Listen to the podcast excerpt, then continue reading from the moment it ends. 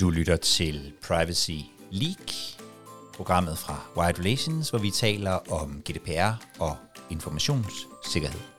I dag kommer det til at handle om drift af GDPR og informationssikkerhed.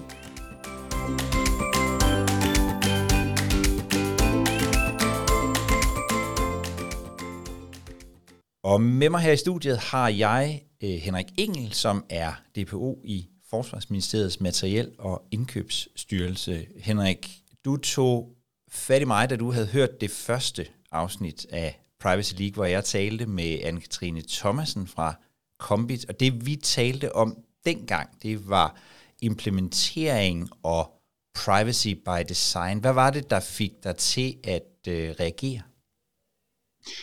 Jamen, det var jo, at jeg pludselig hørte en øh, jurist tale om praktisk GDPR. Øhm, det fangede mig lige med det samme, og så ærgede det mig, at I ikke kom ind på ISO 27701, mm-hmm. som øh, i meget høj grad operationaliserer noget lovtekst til noget, der reelt set kan præsenteres for en ganske almindelig tekniker som nogle kontroller og noget noget på et abstraktionsniveau, som er ret let at forstå og ja. kommunikere videre. Okay. Mm. Og det tænker jeg, at vi skal, øh, det skal vi snakke en hel masse om. Men først så kunne jeg godt tænke mig sådan lige at, og, øhm, at få dig præsenteret lidt, lidt yderligere. Øhm, for jeg sagde, du var, jeg sagde, du var DPO, og øh, ja. så sagde jeg noget med forsvaret.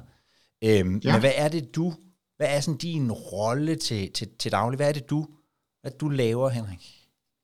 Jamen til daglig er jeg jo som DPO en rådgivende øh, funktion omkring alt, hvad der har noget med persondata at gøre i materie, Forsvarsmaterielle Indkøbsstyrelse. Ja. Så, så jeg må jo ikke øh, være beslutningstager, jeg må ikke sidde i andre roller osv., som kan være påvirkende til persondata. Så, så jeg er en rådgivende øh, person. Ja. Men øh, det ændrer ikke noget ved, at øh, det er ligesom er mig, der i sidste ende skal hjælpe FMI med at få implementeret GDPR på fornuftig vis. Ja. Og, og man kan jo implementere GDPR på mange måder, og, og det er jo der, at jeg blev fanget lidt af den sidste podcast, fordi jeg synes jo, at, at GDPR øh, er nødt til at blive operationaliseret, mm-hmm. sådan så det kan komme ud og leve. Ja. Altså få det løftet ned fra noget meget teoretisk til noget, der er øh, udførligt, altså operationelt. Ja. Øhm, og der var I jo øh, rigtig godt i gang med den diskussion, som jeg virkelig har holdt foredrag om i meget lang tid og i mange omgange. Ja. Øh, men I, I missede lige ISO 27701, og det fangede mig, fordi det er jo en ny standard, der er kommet, øh, og som øh, nu også er kommet på dansk, og mm-hmm.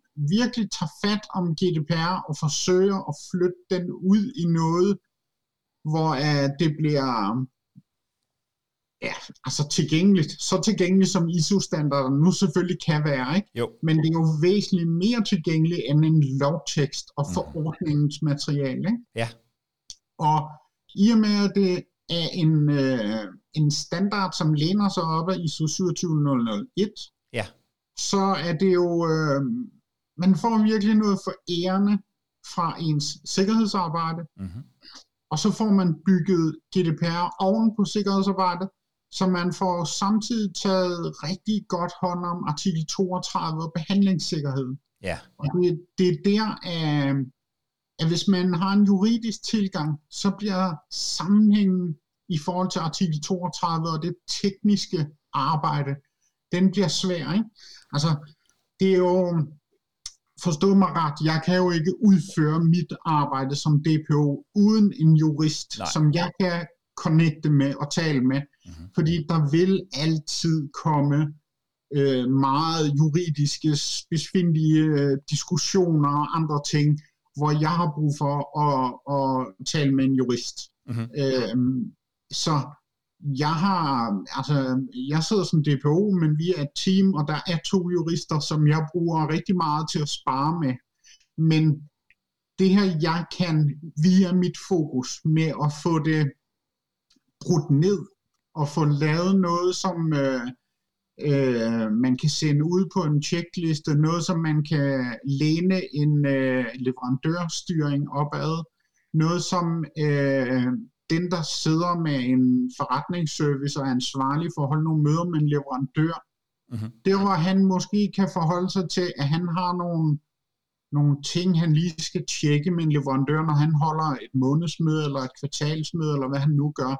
Der kan jeg gå ind, og så kan jeg sige, jamen de her fire-fem spørgsmål, som du har, som skal opfylde nogle andre ting, kunne du lige udbytte, udbygge dem med det her lille twist, så kan du faktisk løfte en del af GDPR-området også. Ja.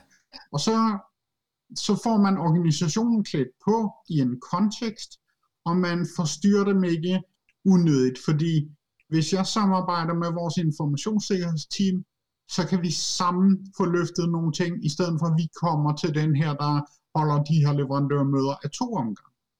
Og hvor, hvorfor er det, at man ikke kan det, det, det var noget af det, det var virkelig noget af det første, du sagde til mig. Jeg tænker, det var også lidt øh, en, øh, et, øh, et, et, et forsøg på at, at, at provokere mig lidt.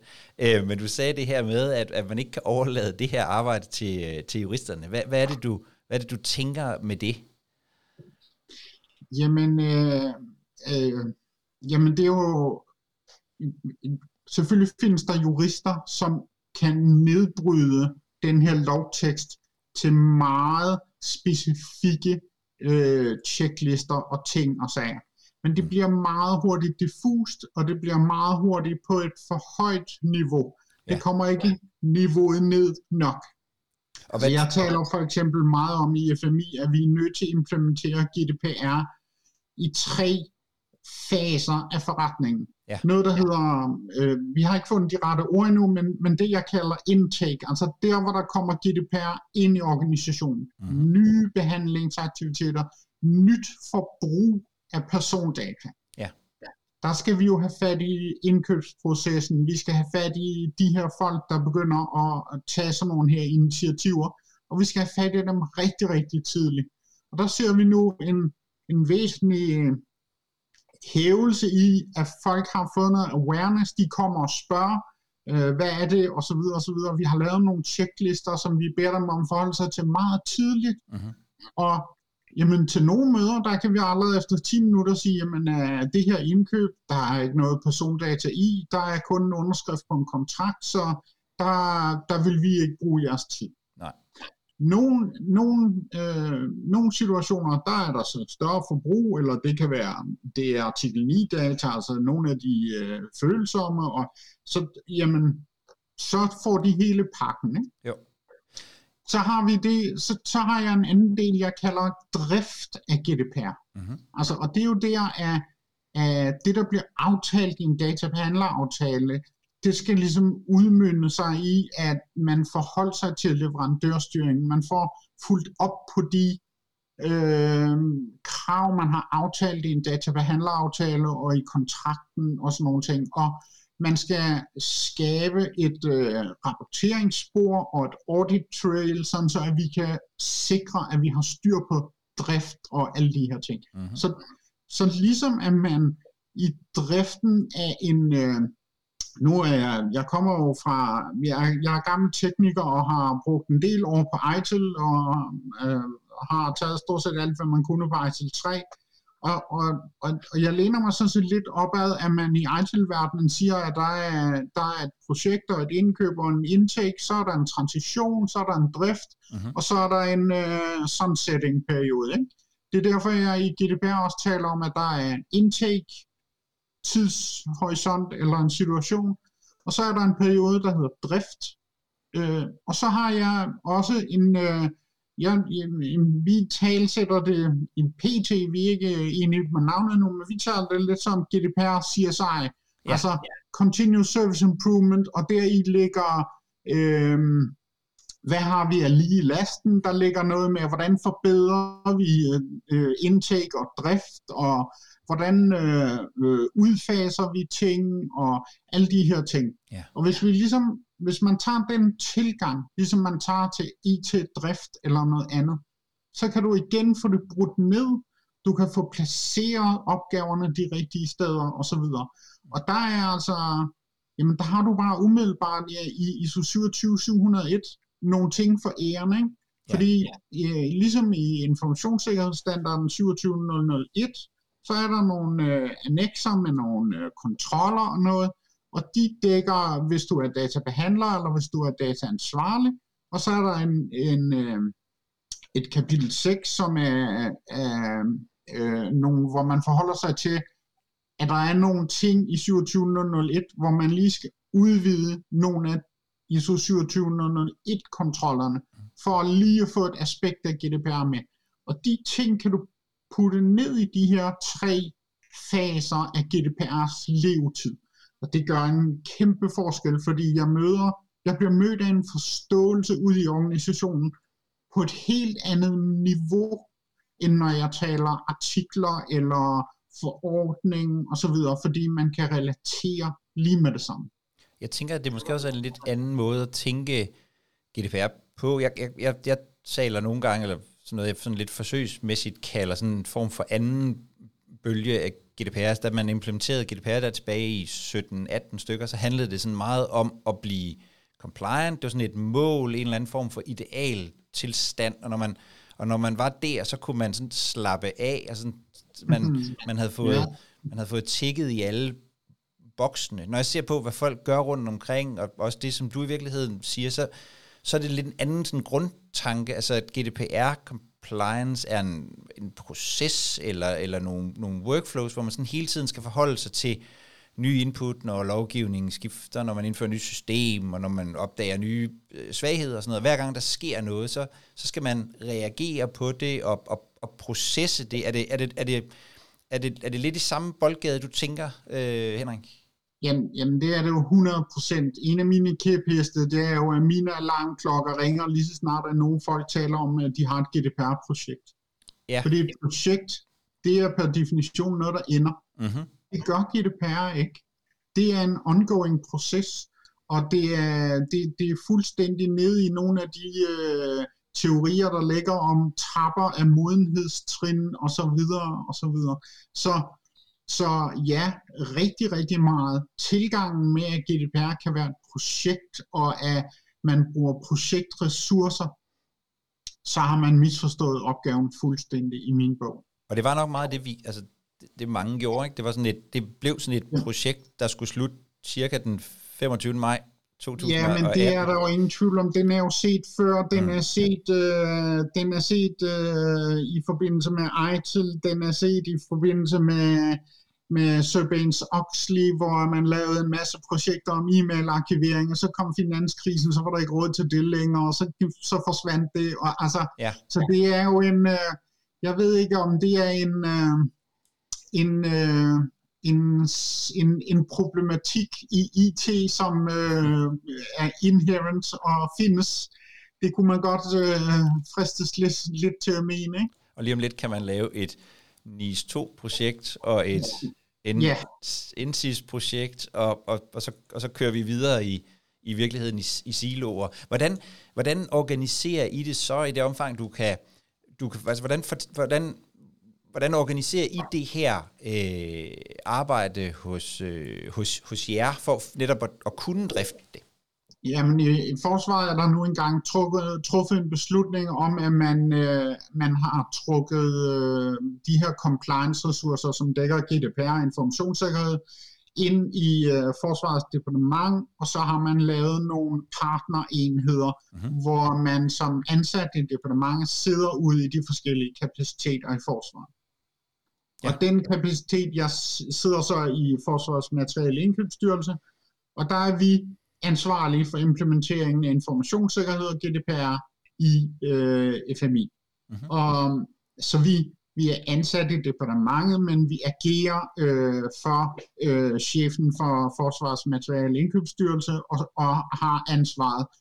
Og det er jo den tankegang er opstået for at lave en koordineret indsats på tværs af forsvaret. Ja. Så som DPO sidder vi jo øh, 7-8-9 DPO'er og mødes og koordinerer vores GDPR-indsats. Ja. Og det er jo en, øh, man kan sige, det er en kæmpe fordel, når man sidder med GDPR, at man har nogle kollegaer. Ja, som DPO sidder man jo rigtig, rigtig mange steder helt alene. Ja. De forskellige kapaciteter er så øh, på forskellige niveauer i implementering af det her, og har lidt forskellige tilgange. Og, og det er jo igen også, fordi nogle af os DPO'er er jurister, og nogle er praktiske grise, som jeg er. Jeg er gammel IT-tekniker og, og, og kommer fra en helt anden baggrund. Øh, har noget ingeniørmæssigt for mange år siden. Jeg er skov- og landskabsingeniør og alle ting. Det har intet med noget som helst at gøre, men sådan er det. Ja. Øhm, men der har vi jo i FMI valgt, det, det, ligger, det ligger lidt i FMI's tilgang til andre ting osv., det her meget praktiske med, at vi koordinerer ISO 27001 og ISO 27701. Fordi øh, vi har gerne ville for eksempel have afrapportering på GDPR-området Mm-hmm. ind i det spor, som informationssikkerhed allerede kører i. Der er en helt fast struktur i ledelsen i Forsvarsmateriale Indkøbsstyrelse omkring, hvordan man afrapporterer på informationssikkerhed. Og det vil være tåbeligt at ikke lægge GDPR ind i den samme struktur, fordi det er en struktur, som ledelsen i øh, FMI kender, og som man kan forholde sig til. Og jeg har fået en kæmpestor fordel af, at som DPO at bruge den samme struktur, fordi jeg får den rette synlighed fra dag 1 i den struktur. Jeg skal ikke til at, at lære ledelsen omkring nogle nye strukturer og alt muligt. Mhm. Og så er der igen det her med, at når jeg taler GDPR, i FMI, der har vi, øh, der er det lavet sådan, så vi har noget, vi kalder ISAR, som er informationssikkerhedsambassadører, og vi har noget, vi kalder DPR, som er uh, Data Protection Assistance. Mhm. Og alle, hele den gruppe af medarbejdere, som er specielt øh, oplært i informationssikkerhed og GDPR, de har overlappende roller. Nogle af begge dele. Så når jeg taler med de her, øh, som er mine ambassadører for GDPR, og som er en helt enorm stor ressource i FMI, fordi det er dem, der sidder ude og har hænderne i det. Ja. Øh, når jeg taler med dem og taler om informationssikkerhed, altså lige nu er vi for eksempel i gang med at kortlægge eller opdatere kortlægningen til vores fortegnelse. Når vi taler om øh, artikel 32, så er det fuldstændig den samme snak, som er koordineret med informationsteamet, informationssikkerhedsteamet, fordi at så får de altså kun det her spørgsmål én gang, fordi svaret er det samme. Og øh, i tilfælde af et brud, så er det de samme mennesker, der skal forholde sig til, hvilket sikkerhedsniveau er det, eller hvad er det for noget sikkerhed, der skal evalueres efter bruddet, når vi laver, øh, øh, ja, øh, nu har jeg glemt ordet, Ja. men når vi laver øh, forensic. Så på den måde, så bliver der skabt nogle store sammenhænge, der bliver skabt en masse koordinering, som bliver sparet væk, og som bliver gjort smart. Betyder, betyder det, Henrik, at I i virkeligheden ser øh, informationssikkerhed og GDPR som, som ligesom en samlet helhed? Jamen, man kan, man kan diskutere, om vi ser det som en samlet helhed, eller vi ser det som to ting. Mhm. Det, øh, vi ser det som to ting, der er dybt afhængige af hinanden. Ja. Og øh, jeg sidder øh, og koordinerer stort set alt, hvad jeg laver i vores ledelsessystem, informationssikkerheds- og PIMS ledelsessystem, som er et værktøj, øh, et af de øh, standardværktøjer på markedet i Danmark, som vi bruger til at have vores ting i. Altså som bekendt er staten jo ikke ISO-certificeret, Nej. men vi følger standarden og Mm. bruger det. Og ledelsessystemet, det er et ledelsessystem, der dækker GDPR og informationssikkerhed. Igen, fordi øh, jeg får noget for æren af informationssikkerhedsteamet, de får noget for æren af mig, og ledelsen er evig glade, fordi de får kommunikationen i én kanal. Og jeg, jeg, jeg, tror- jeg tror, der sidder rigtig mange i virkeligheden der, der, derude og tænker, faktisk godt tænker os at få nedbrudt de der siloer, altså øh, øh, mellem GDPR og informationssikkerheden, så vi i virkeligheden kan, kan optimere også de ressourcer, der er omkring det og sådan noget. Hvordan, hvordan, har I, altså, hvordan gør I det i praksis? Hvad er det, der skal til for, at man får brudt den der silo, som jo nogle steder, altså simpelthen sådan helt banal, ligger mellem jura og noget IT? Det er svært. Altså, det, øh, det første, jeg plejer at sige, det er, at informationssikkerhedsteamet, de er nødt til at have en basal, lidt højere viden omkring GDPR end resten af organisationen. Ja. Og GDPR-teamet, de er pine død nødt til at have en rimelig viden omkring informationssikkerhed. Mm. Og det er blandt andet på grund af artikel 32, ja. men bestemt også på grund af samarbejdet, som er nødt til at være der. Ja. Og det er jo der, jeg, jeg har desværre mødt øh, øh, de her virksomheder, hvor GDPR er placeret i en juraafdeling, og hvor man overhovedet ikke er interesseret i informationssikkerhed. Ja.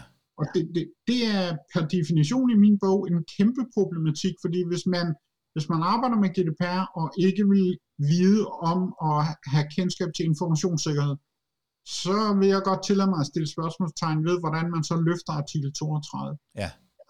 Så der ligger i virkeligheden en, en, en, en uddannelsesopgave, eller måske bare det, at, at uh, øh, GDPR-folket øh, begynder at interessere sig for, hvad er det, der ligger i informationssikkerheden, både på det tekniske, tænker jeg, men også på, på hvad ligger der i, i, i de her standarder, som rigtig mange arbejder med, og omvendt måske også, at, at, øh, at, at den tekniske øh, stat begynder at interessere sig for, øh, hvad er det egentlig for nogle juridiske regler, der ligger ned omkring det her? Ja, det, altså, det er jo, øh, altså viden af, af, af det første niveau, kan man sige. Ikke? Jo. Men, men man er jo helt klart også nødt til at forholde sig til, at for eksempel at IT ligger i en afdeling, og GDPR ligger i en anden afdeling, og, ja. og det er to vidt forskellige dele af organisationen. Mm. Øhm, eksempler på, at det er placeret i en helt anden del af organisationen, end der, hvor IT-driften rent faktisk ligger, og hvor uh, de her ting rent faktisk uh, bliver øh, sat i, til virkeligheden. Ikke? Altså, der er, der er nogle ting der, øhm, er det der, der kunne de fleste nok godt lære lidt af noget helt basic uh, ITIL for eksempel. Ikke? Jo. Hvad, hvad, hvad, hvad kan man lære af det? Jamen, øh, øh, altså informationssikkerhed og GDPR i min bog trænger jo dybt ned i det, der hedder drift. Så, så hvis driften ikke på et eller andet niveau er involveret i de her to områder, og at der i driftorganisationen sidder nogen, der varetager transitionen af de tiltag, der bliver lavet i informationssikkerhed og GDPR mm-hmm. ud i driften, yeah. så, kommer, så kommer budskabet aldrig frem, tror jeg ikke. Jeg, jeg, jeg tænker, at, at der er nogle forskellige faktorer, der i virkeligheden gør, at, at, at på et eller andet tidspunkt, så bliver man nok nødt til at forholde sig til, at det her kommer til at ske, hvad enten vi ved det eller ej. øhm, altså det her med, at, at de registrerede bliver mere og mere opmærksomme på, at deres personoplysninger har en eller anden form for værdi, og noget, de skal passe på. Jeg synes også, at vi begynder at se mere og mere sådan, at trusselsbilledet begynder at, at, at synke ind flere steder, også på, øh, på, på juregangene, og at, at øh, ledelserne sådan begynder at interessere sig for det her område, og for, for, øh, både for, for det GDPR-delen og for, og for sikkerhedsdelen, og for at få det tænkt sammen. Men hvad er det, der, hvad er det, der driver udviklingen hos jer? Er det, er det, er det, er det, er det, kommer det oppefra? Er det, er det jer som DPO? Hvor, hvor, hvor kommer den her udvikling fra hos jer? Det er, det, det er meget forskelligt, men det er jo en, øh, det er en, øh, det er en sammenblanding af, at jeg som DBO har et meget praktisk fokus, ja. og så er der sidder nogle øh, øh, ledere i FMI-organisationen, som når de bliver præsenteret for en, øh, en tilgang til det her, der læner sig op af noget eksisterende, mm-hmm. og en tilgang, som er yderst praktisk. øh, så bliver man meget, meget positiv, og, og man kan skabe et helt andet fokus, når ja. man ser den her forståelse for tilgangen til opgaven. Ikke? Mm-hmm. Øh, altså, ja. nu får jeg det til at lyde så super let og almo, og det er det jo ikke. Nej. Men, men, men i min bog, så er det, det er en meget stor del af, hvordan man kigger på det. Ja. Man, man er nødt til at acceptere, at i en organisation som FMI, der bliver man aldrig 110% compliant. Det er monsterstort. Vi er tusindvis af mennesker. Det er øh, altså øh, det er jo persondata. Øh, vi har de sædvanlige morgenmadslister, og vi har øh, øh, veteraner og alle sygdomsdata. Og så det er jo kæmpe, kæmpe stort. Ikke? Mm. Og der, det er jo en risikomæssig tilgang. Vi startet oppefra, og så tager vi det bid for bid og alt foregår på lukkede militære netværk osv. Så, så, så det er jo et spørgsmål om at, at sige, den famøse elefant, ikke? små bidder og så praktisk tilgang. Og, og det er derfor også, at det bliver velkomment, at når man så siger, jamen kan vi øh, tage den helt store kasse, bryde ned de her to, og så øh, lave en checkliste, og så, og så videre og så videre. Sådan meget, meget øh, praktisk og elementært, uden at forklare, hvor komplekst det er. Men det er bare, hvis man starter på den måde, i stedet for at begynde at sige, nu skal alle de her være klar. Ja. Uden at forholde sig til det. Og, og bare sige, jamen det siger forordningen i artikel det og det. Så, så bliver det meget, meget svært at få den rette attention. Ikke? Ja, så det handler i virkeligheden også om at kunne øhm, og, og, og, og, kunne, og kunne tage de rigtige ting og, og, og måske i virkeligheden acceptere, at der vil være, der vil være øh, øh, huller i osten, og det vigtige er at, at, at have styr på, på, på de væsentligste dele af compliance-arbejdet, og så, kunne, og så hele tiden kunne arbejde med at, at, at overvåge, hvor, hvor skal vi sætte ind? Ja, men nu, nu, nu skal man huske på, at forsvaret er jo ikke ubekendte med at forstå en ordre og en bestemmelse, og et, øh, i, hos os kaldes det et forvaltningsgrundlag, og der har vi jo øh, et enormt øh, compliance-niveau af bestemmelser og politikker og alt muligt. Det er jo en, sådan har det jo altid været i det, i det militære øh, system. Så vi har jo et, øh, et kæmpestort basisniveau. Mm. Så det er jo mere spørgsmålet om, at hvor, hvor skal vi starte CSI, altså Continuous Service Improvement, ikke? ud fra en risiko, og så bygge op. Ja, og det er jo klart, at der, der, der, der er jo nogle krav til at, at, at i forordningen til, at en behandlingsaktivitet skal have lavet en eller anden form for risikovurdering, og når man laver et nyt intake i øh, den første øh, fase af brugen af persondata, så skal der ligge en risikovurdering, der skal ligge en DPIA, hvis der er nogle specielle krav opfyldt og alt muligt. Ikke? Så det er den der strukturen, og det er den struktur, når du skal når du skal forfine den struktur, at du for eksempel bare i ISO 27701, der får du nogle, forærende, nogle ting for ærende via kontrollerne. Ja. Det skal ikke forstås som ISO 27701 dækker alt, fordi ISO 27701, øh, den er lidt diffus i forhold til, der, der, der er noget udstående i forhold til øh, brug af cookies og andre ting på de websider, vi har, og øh, der er ikke helt så meget omkring øh, hvad indeholder privatlivspolitikken? Det er mere, den skal være der, og alle de der ting. Ikke? Mm. Så selvfølgelig skal man bruge sin sund fornuft og udbygge det der, hvor behovet er. Ja. Men hvis du starter med det kontrolgrundlag, der er ISO-standarden, som jo, ligesom ISO-standarder er, er virkelig gennemarbejdet. Jeg har siddet og arbejdet med den helt fra den første periode, hvor den var i et øh, issue med en helt anden nummer, øh, som et forsøg. Øh, og, og der var jo en masse mennesker, der gav input til det.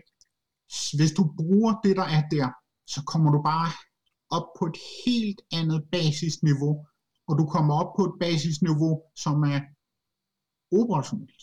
Du, du sagde også til mig, øh, før vi startede, at, at det her med, øh, med at tale til for eksempel til IT-folkene via kontrollerne giver, giver noget, fordi det er en, øh, en, en måde at arbejde på, som, som IT forstår?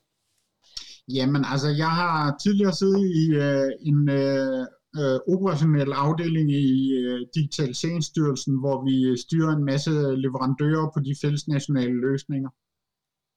Og øh, der forsøgte vi meget tidligt at operationalisere informationssikkerhed og GDPR på den form, at vi lavede nogle checklister. Det var helt basalt Excel, regneark, og det blev uhyrligt stort og meget, meget langt og alt muligt.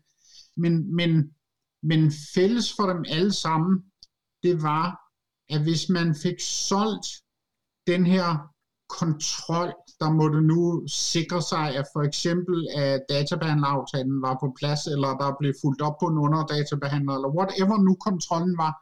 Hvis man fik solgt den i den rette kontekst, og få den, fik den forklaret til den tekniker, eller den øh, kontaktmanager, eller hvem det nu var, der sad med den specifikke opgave, og fik forklaret, at den her kontrol, hvis du bruger den, så opfylder du det, det og det behov, og derfor så kommer der kun én kontrol, som forstyrrer dig, i stedet for at der kommer alt muligt, og hver gang der så kommer en ny øh, et eller andet revision eller noget, så bliver du forstyrret igen, fordi så har du allerede kontrollen, du har den dokumenteret, og så kan folk bare begynde at hive i din dokumentation, og så har du helt andet styr på dit grundlag.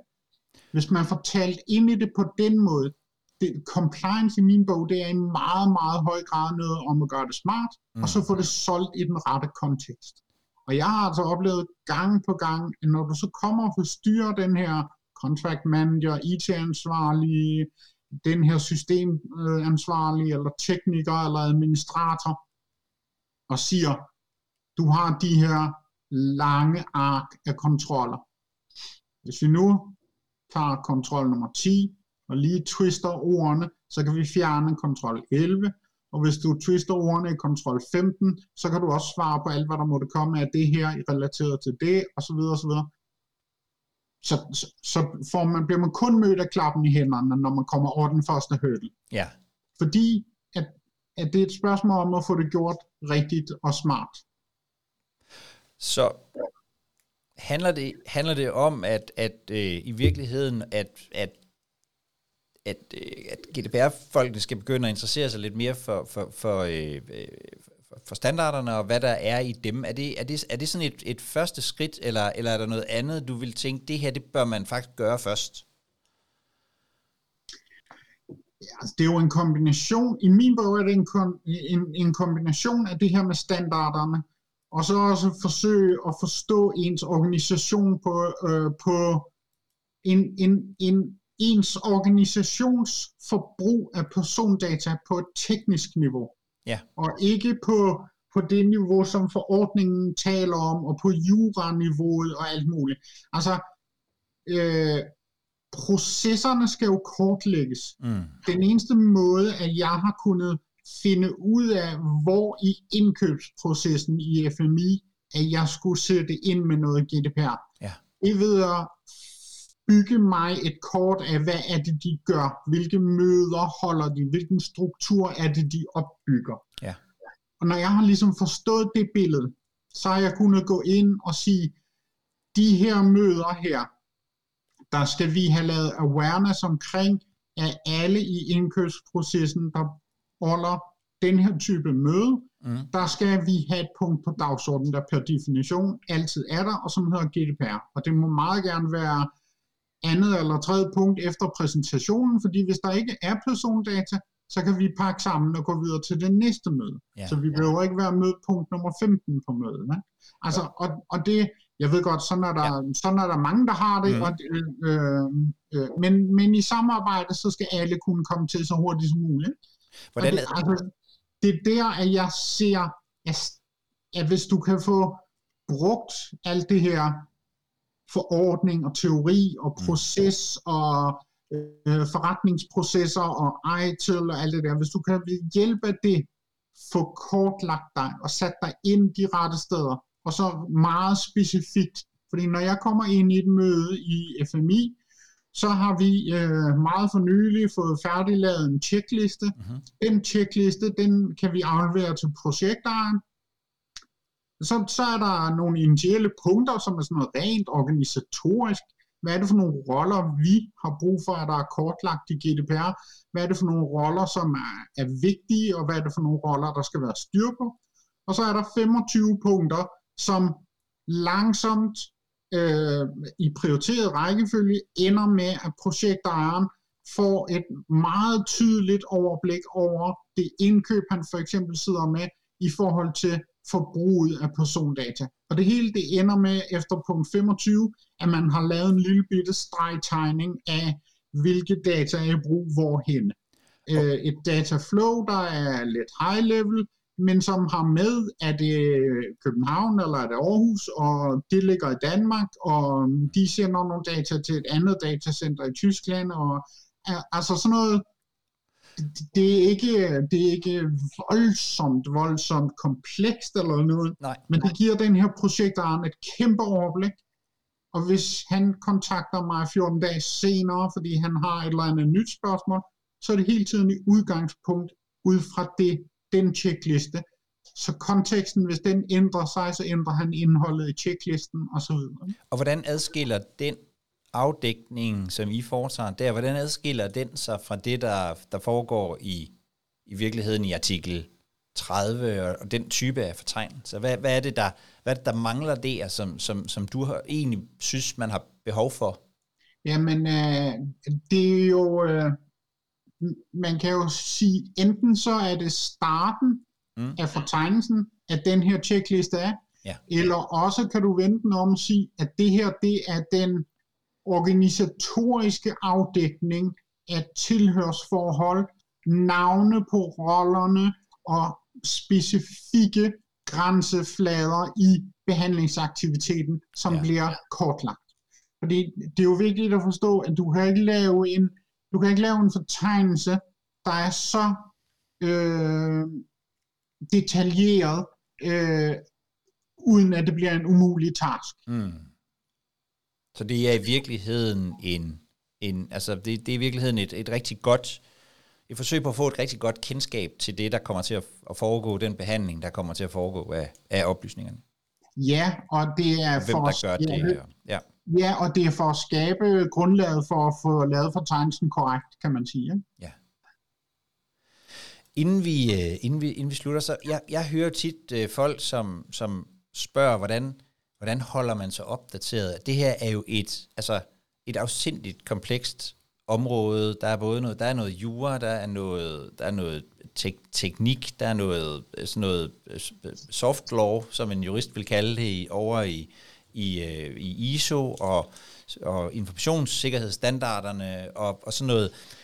Hvordan, hvordan gør du, Henrik? Hvordan, hvordan holder du dig up to date? Jamen, det har været en lang rejse af, af en, en personlig afklaring, kan man sige. Ikke? Mm. Jeg har tidligere brugt meget tid på, på mange små, korte øh, arrangementer og webinarer. Øh, og det er næsten stoppet med, fordi uh, salgstalerne fylder for meget, og mm. det er meget, meget, meget svært at forholde sig til på forhånd, før du bruger en time af din yderst uh, bookede tid yeah. på, om det giver mening. Yeah.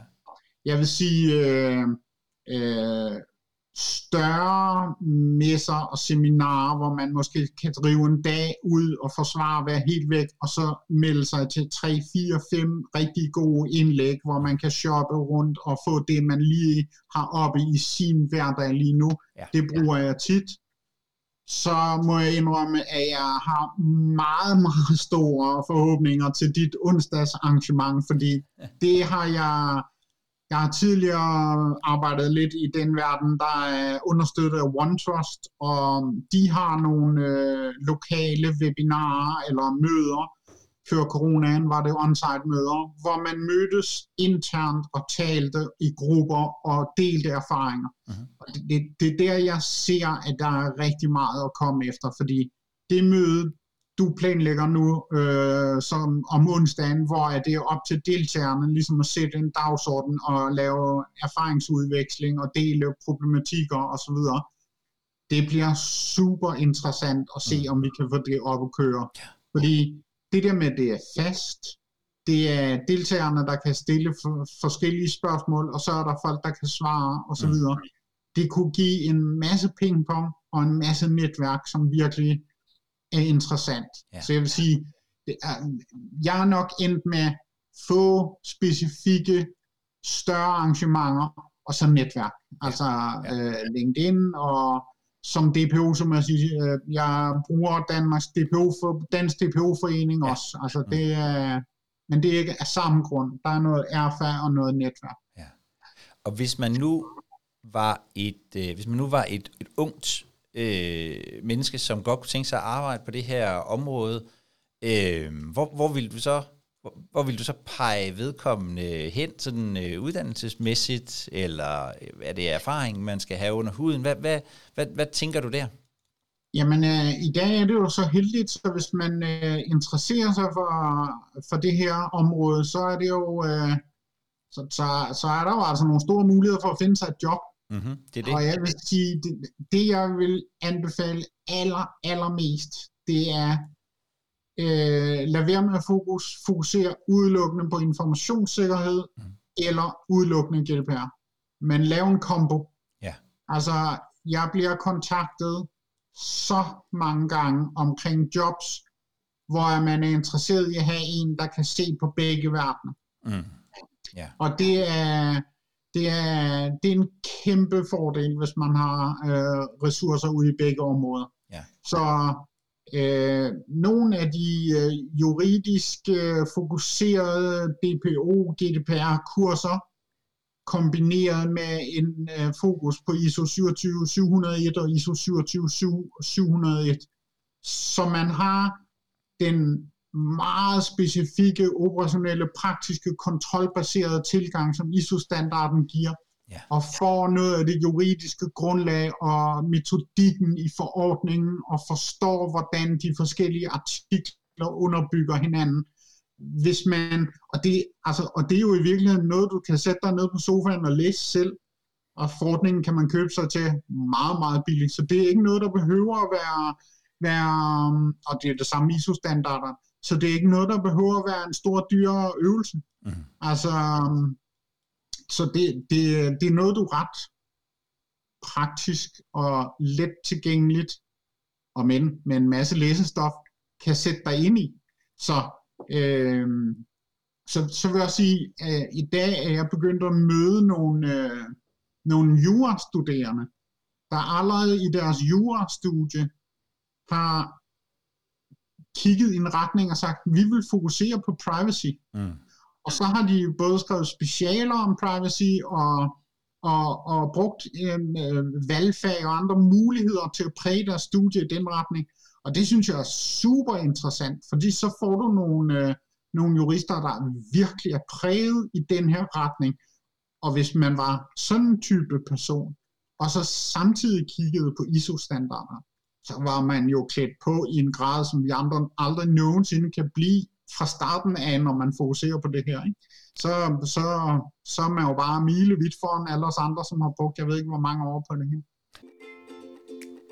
Du har lyttet til Privacy Leak, programmet fra Wired Relations, hvor vi taler om GDPR og informationssikkerhed. Og det arrangement, som Henrik Engel omtalte, er Privacy League Live, og øh, det kan du se mere om på wiredrelations.com pl.